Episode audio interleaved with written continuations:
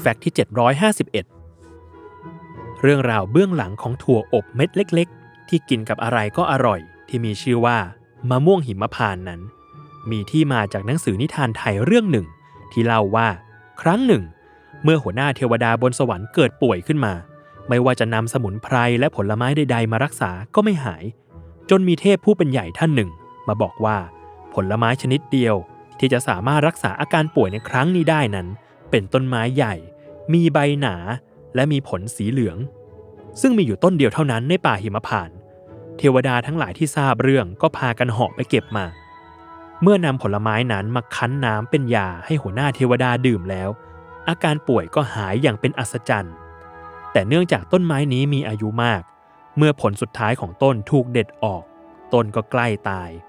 ผลไม้ที่เห็นต้นแม่ของตนกำลังจะตาย จึงคิดคายเม็ดจากผลให้ร่วงลงสู่พื้น เพื่อขยายพันธุ์ไม้ของต้นต่อไป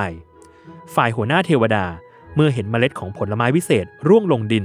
จึงตวาดไปว่า อย่าร่วง ด้วยวาจาสิทธินั้นทำให้เมล็ดผลไม้ติดห้อยอยู่ใต้ผล และต้นไม้วิเศษดังกล่าว ก็ขยายเผ่าพันธุ์ต่อมาจนถึงทุกวันนี้ ต่อมาภายหลังคำว่าอย่าร่วงที่เทวดากล่าวไว้ในนิทาน ก็ถูกแปลงเพี้ยนจนกลายเป็นคำว่า ยาร่วง และได้เพี้ยนกลายเป็นคำว่ามะม่วงในเวลาต่อมา จึงเป็นที่มาของเมล็ดถั่วที่ถูกเรียกกันจนติดปากว่า